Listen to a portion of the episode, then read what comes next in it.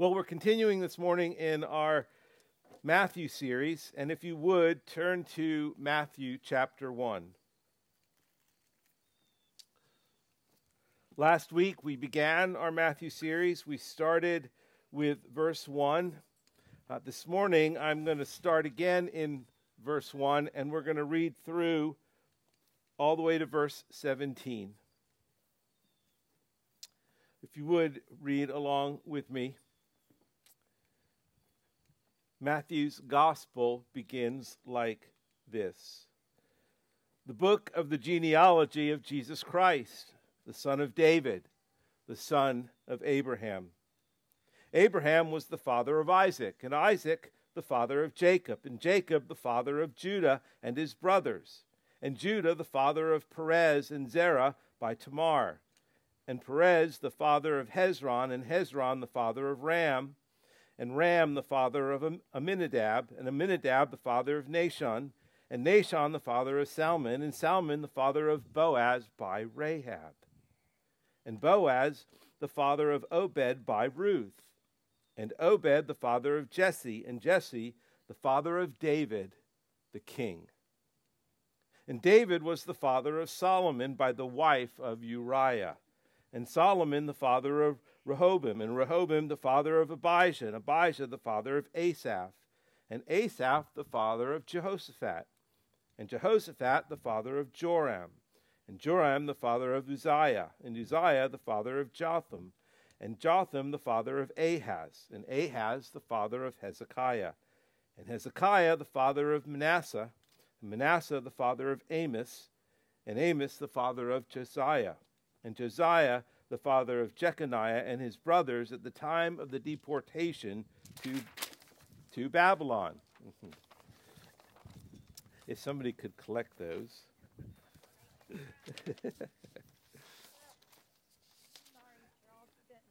Thank you very much. And God, the Father of the wind.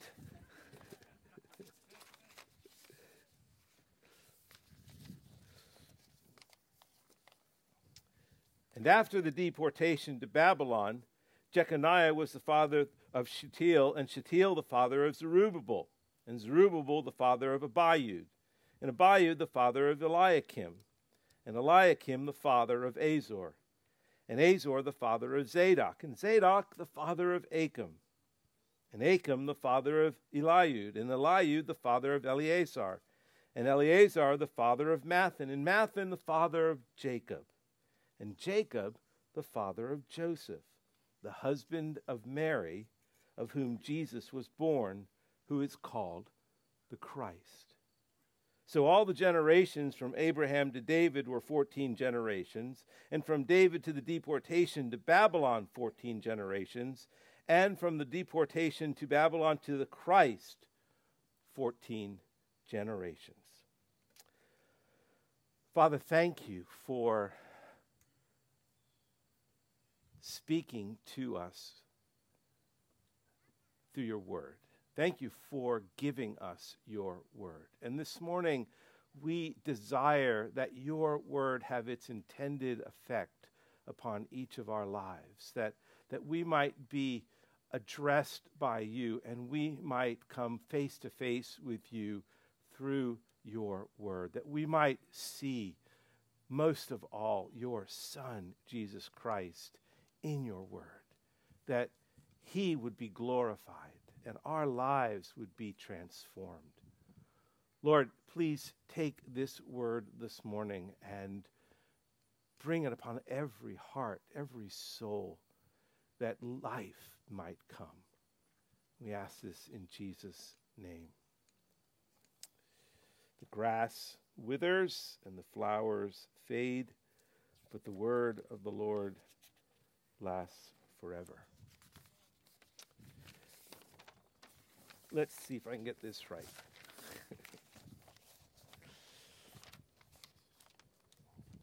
In May of 1977, for those of you who are around my age, that date might be familiar to you, but in May of 1977, I sat in a movie theater watching the Star Wars saga as it began on the screen for the first time. The special effects were cool for 1977.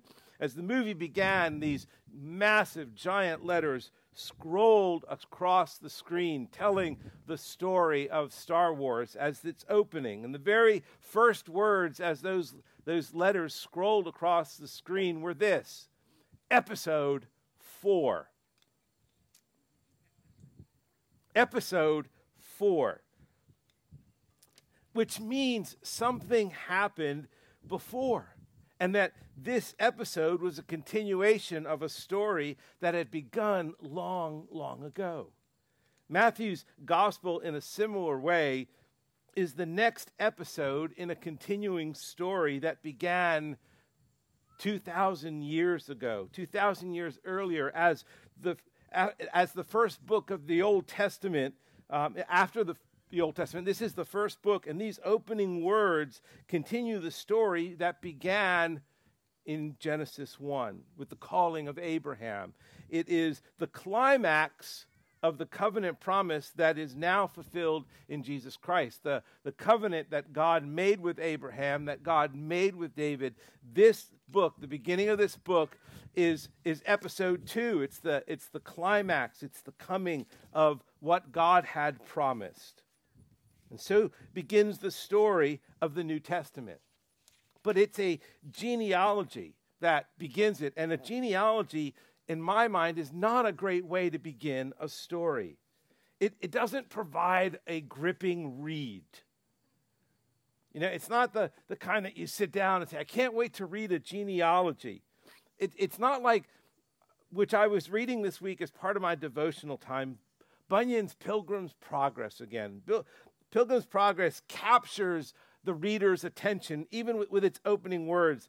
Bunyan writes, As I went through the wild waste of the world, I came to a place where there was a den, and I lay down in it to sleep.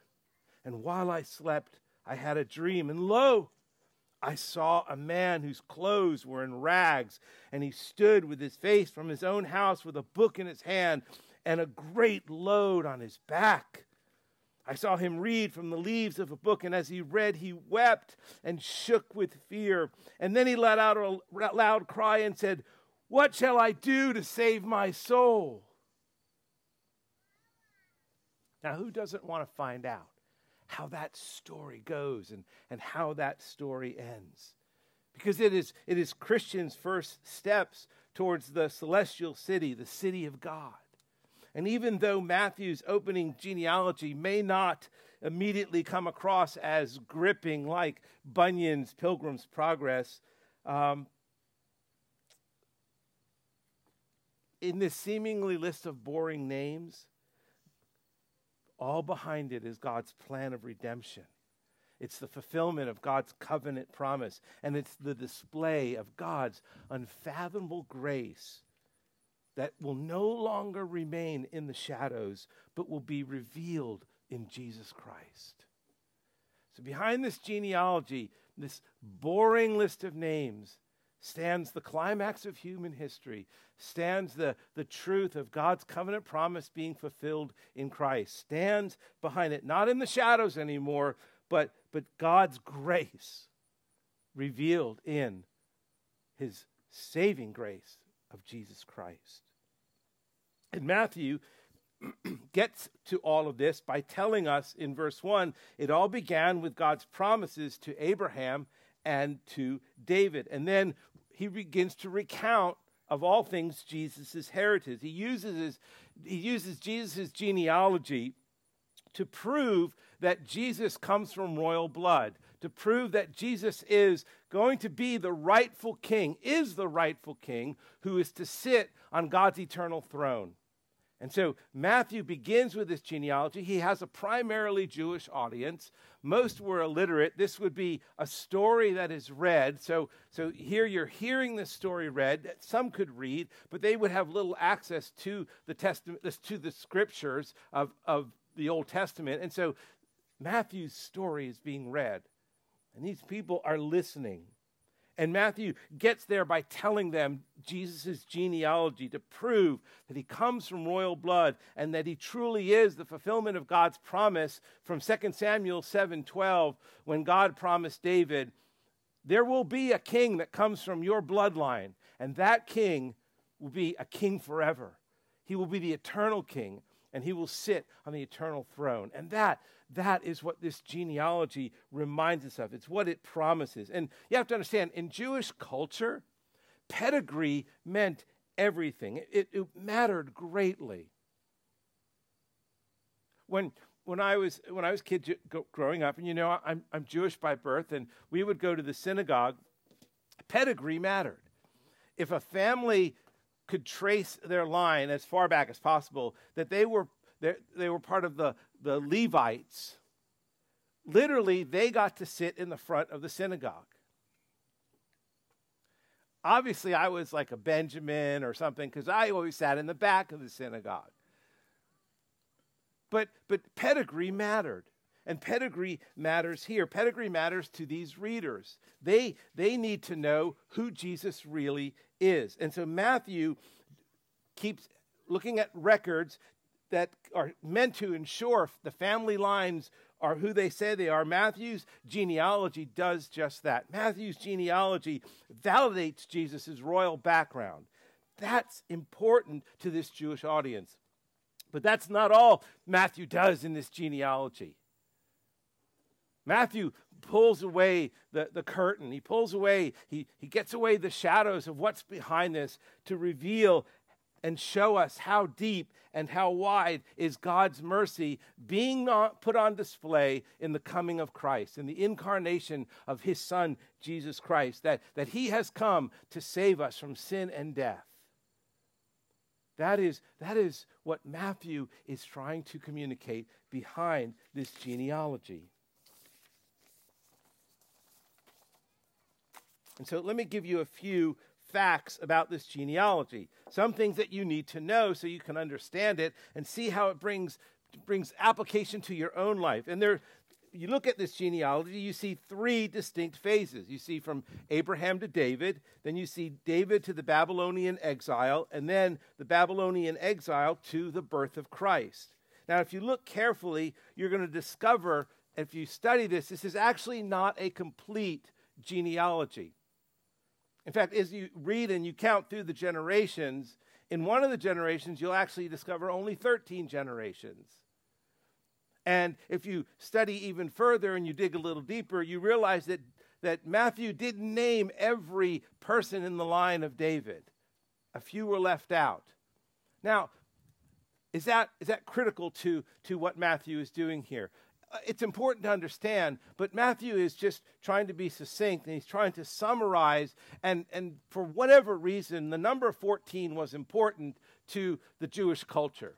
And so for Matthew to be able to connect these three phases, these, these momentous occasions in, in Christ's history, in Jewish history, 14 generations will, will pique their interest, it will grab their attention. And so that's how Matthew begins.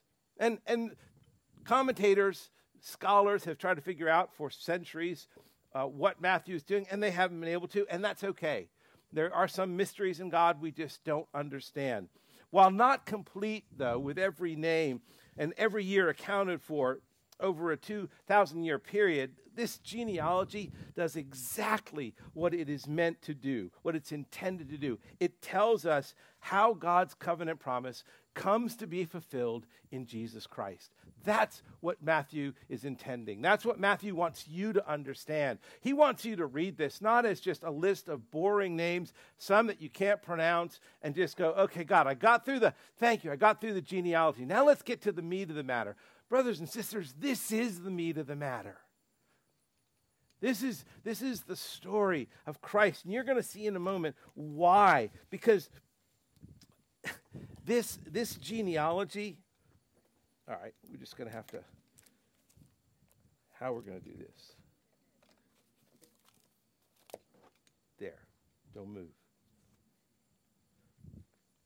This genealogy tells, it tells a stunning family history that reveals the story of God's saving grace coming through Jesus Christ in spite of one sinful generation after another. You see, every generation in Jesus' family line, every generation in this genealogy, in, in Christ's family line, every generation is sinful, wicked, evil, disloyal to God, idolatrous,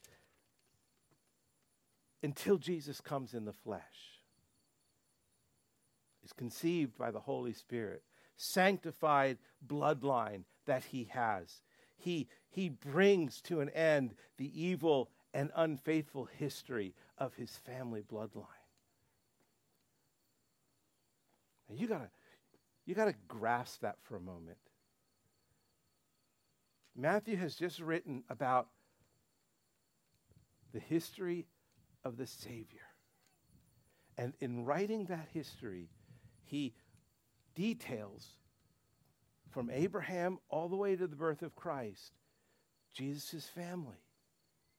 And throughout that family, with, a, with a, a smattering of a few righteous people, it is mostly wicked and evil.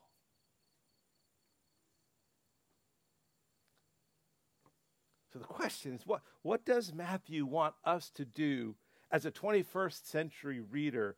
What does he want us to do with this? What does he want us to learn from reading this genealogy? Well, he wants us to learn two things this morning. The first is God's promises are always reliable. God's promises are always reliable. Matthew starts where we began last week. He reminds us of God's covenant promises to two men. And in spite of 2,000 years of sin and failure, his covenant promises don't go unfulfilled. They are fulfilled. Abraham, now think about Abraham. This is where he begins in verse 1. From the moment God made his covenant with Abraham, Jesus' family history was a mess. And I'm sure as you sit here, you think about your own family history. You think about your, your family history where you came from. And you think about some of the, the black sheep in your family. It's a history of black sheep. And from the moment God makes his covenant with Abraham, Jesus' family history is a mess. God, and God makes, in the midst of that, God makes a remarkable promise to Abraham I will give you a son. I will bring nations from your seed, and I will bless all people through you. And yet, after this spectacular promise to Abraham, after meeting with God, Abraham and Sarah decide to, because they're impatient, they come up with their own human solution to fulfill God's plan because God's plan seemed to take too long in coming. God promised a son. I'm 99 years old. It ain't happening. So, Sarah gives her maidservant to Abraham, Hagar, and said, You're going to have a son through her. And what consequences came from that? It was an abysmal failure. A man trying to complete God's plan. Still, Matthew reminds us that Abraham and Sarah could not mess up God's plan because he's always faithful to fulfill his promises. And in his perfect time, his promise was fulfilled in the birth of Abraham's son, Isaac. God's promises are always reliable, even though they are often a long time in coming, which all of us have experienced. But that's not where he stops. He goes on to David.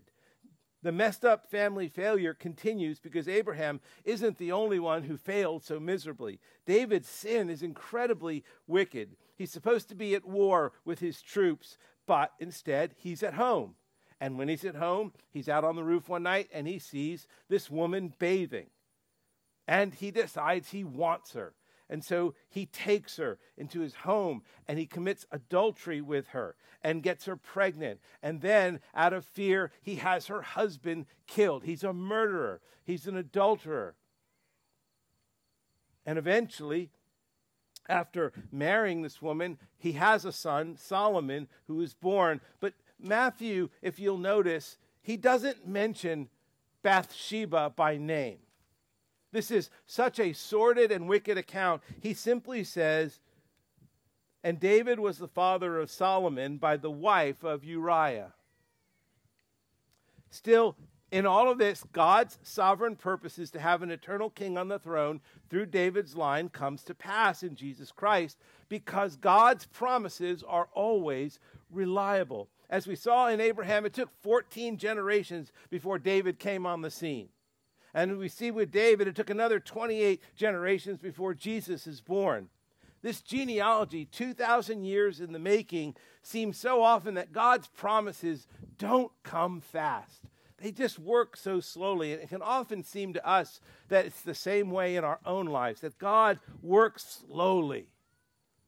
God doesn't work as quickly as we want him to, as we think we need him to. And we can even wonder at times does he keep his promises? Is, is God really faithful to always keep his promises? Will, will my financial need be met when I need it? Will my child ever change? Will my physical sufferings always be with me? Will he really build this church and the gates of hell not prevail against it when we don't even have a place to meet indoors? It sure seems like winter's freezing might prevail. Matthew's lesson in this genealogy, brothers and sisters, is simple. We must learn to wait on God's promises and not take matters into our own hands like Abraham did. We must not insist or demand that God meet our request. What we learn from this genealogy is that it is God's sufficient grace for the moment that keeps us going until his promises are fulfilled. Hebrews 10 23, the author of Hebrews tells us, Let us hold fast the confession of our hope without wavering, for he who has promised is faithful. And that confession, that confession is Christ in us, the gospel. That confession is where we stand and say, God, who's, who's promised, is always reliable. He's always faithful. His grace is sufficient for us every day. You know, for many, many years, I don't know when this began. I don't know why I have it. It happens maybe once every three, four, five months. But I have this recurring dream slash nightmare. And all I can do, I can see myself, and I'm driving my car, and it's it's pouring rain, it's foggy, and, and the windshield is obscure, and I can't see anything, but I'm driving. And, and I have this great fear that I, I don't know where I'm going, and I don't know if I'm going to hit something, and yet I keep driving, and, and I'm trying to, to see, and I cannot see. I can feel that way at times in my life. It's like I, God's got this plan, but I can't see ahead. It's obscured, it, it's dark. And no matter how hard I try, I just can't see that far down the road. And that's that to me is just a reminder um, of how sufficient God's grace is. Because in my dream nightmare, I've never once had an accident. and I don't know if that's a, if I just wake up suddenly or suddenly everything opens up, but but but eventually it just it ends. And and I haven't died in any of those dreams, still here. And so I just it just tells me, no, I won't crash. And even though I can't see ahead in my life, God's grace is sufficient for me, regardless of what my circumstances are. God's grace is sufficient. And the same question can be asked of this genealogy. How, how can we see ahead when we start to read this genealogy? How can we see ahead? How could a Savior come from such a sinful bunch of failures? And how can that possibly lead ahead to God's promise being fulfilled. We know his promises are reliable, but how could they be reliable with such a sinful bunch of failures? I can't see past that. And Matthew, Matthew wisely, very carefully, in this genealogy says, Oh, no, no, let me, let me show you how to see ahead. And the second point is this that Matthew is the lesson that Matthew is giving us is this. He says, Our sin can never stop God's purposes.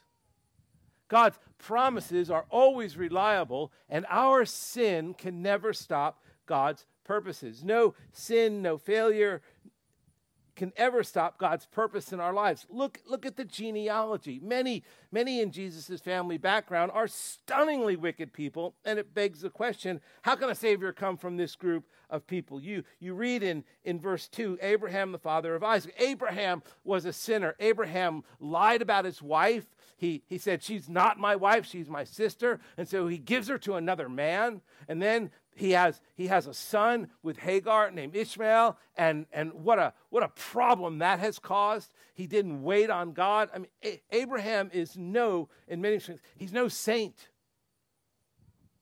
And then, and then we go on to see that the father uh, of um, Isaac is the father of Jacob, and Jacob the father of Judah and his brothers, and Judah the father of Perez and Zerah by Tamar. Who's Tamar? Well, Tamar was, was Judah's daughter in law and she was she was a Canaanite. So his son had wrongly married a Gentile. So there's just one part of this wicked history. And then the son of Judah dies, and so Judah promises Tamar so that the family line will continue. I'll give you one of my sons. He, he, he doesn't do it. And so, what does Tamar do? She goes to the temple. She dresses up as a temple prostitute, and she lures Judah, who again, sinfully goes in with a temple prostitute. He's a married man, and he he is with this woman. She gets pregnant, and and that's where you see these two brothers being born. Tamar, Jesus' family history. Oh, but it goes on, and then then you have from Tamar you go Ram, the father of Amminadab, and Amminadab, the father of Nahshon, and Nahshon, the father of Salmon, and Salmon, the father of Boaz, by Rahab. Who's Rahab? Remember Jericho, right? Rahab the prostitute, a Gentile woman. Oh, and and and it just continues on. And Boaz, the father of Obed, by Ruth. Now, Ruth was, was an honorable woman, but her background, she's a Moabite. Now, Moab was one was the son that was born to one of Lot's daughters because Lot's daughters sinfully slept with their father because there was no one else around and they wanted to have children. And so the Moabites were considered the, the dogs of Israel. And, and so here you've got Jesus having this background of Moabite. And then, and then it just keeps going further. And David was the father of Solomon by not even naming Bathsheba, but by the wife of Uriah. Let's, let's, not, even, let's not even name her. How can a Savior come from this group of people? Tamar, Rahab, Ruth, and the wife of Uriah. These are Jesus' great, great, great ancestors. All Gentiles, all with messy backgrounds, all a part of Jesus' history. Prostitutes, Gentiles. Seriously?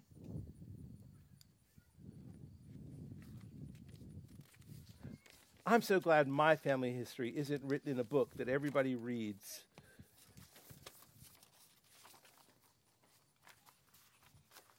But it gets worse.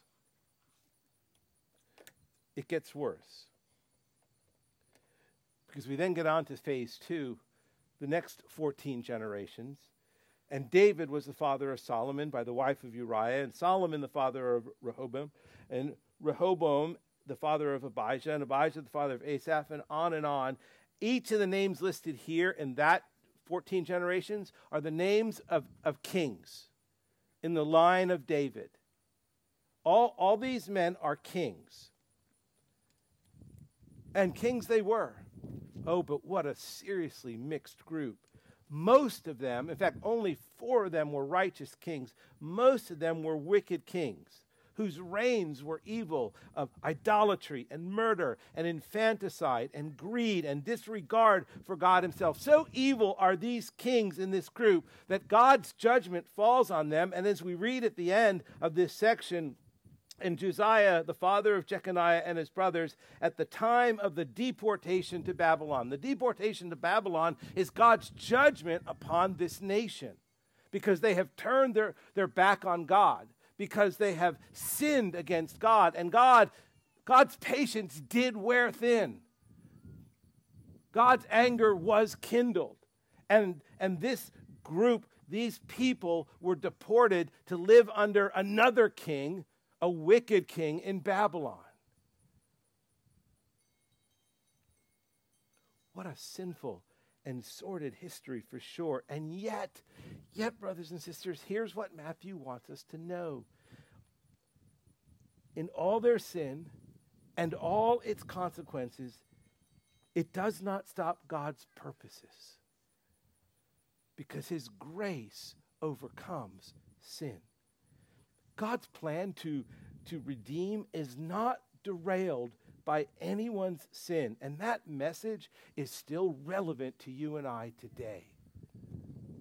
Don't, don't let your past sins paralyze you. Don't let your past sins condemn you. Romans 8 1 There is therefore now no condemnation for those who are in Christ Jesus. Matthew's genealogy reminds us that God's grace is greater than our sin. Jesus, Jesus our Savior, has come. That, that's the wonderful of verse 16. And Jacob, the father of Joseph, the husband of Mary, of whom Jesus was born, who is called the Christ, the Messiah, the anointed one, the prophet, the priest, and the king, all rolled into one, the eternal one who will sit on the throne. He has come. And his gospel has freed all who believe in him, all who trust in him, freed them from the power of sin and its consequences because he took all their sin, all our sin, upon his shoulders and took them to the cross, was crucified, died on the cross, but he rose again. That is the genealogy of Jesus Christ because that is what is intended in its ultimate fulfillment down the road. When we sin, God promises that He will forgive us and He will cleanse us when we come to Him in repentance.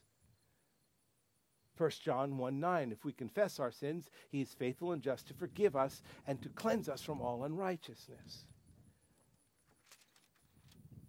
His grace is greater than our sin. It offers us forgiveness and, and promises us that we will not be forsaken, but that God continues to work with us. He will not leave us, He will not forsake us. In Philippians 1 6, Paul, Paul reminds these men and women He who began a good work in you will bring it to completion at the day of Christ Jesus.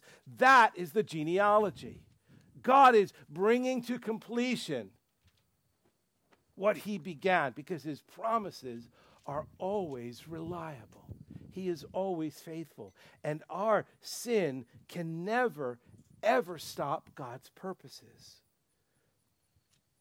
The genealogy wonderfully ends with the birth of Christ. John tells us in his gospel that, that the law was given through Moses, but grace and truth came through Jesus, Jesus Christ. And Matthew's lesson here is simple there's more grace in Jesus than there is sin in your heart.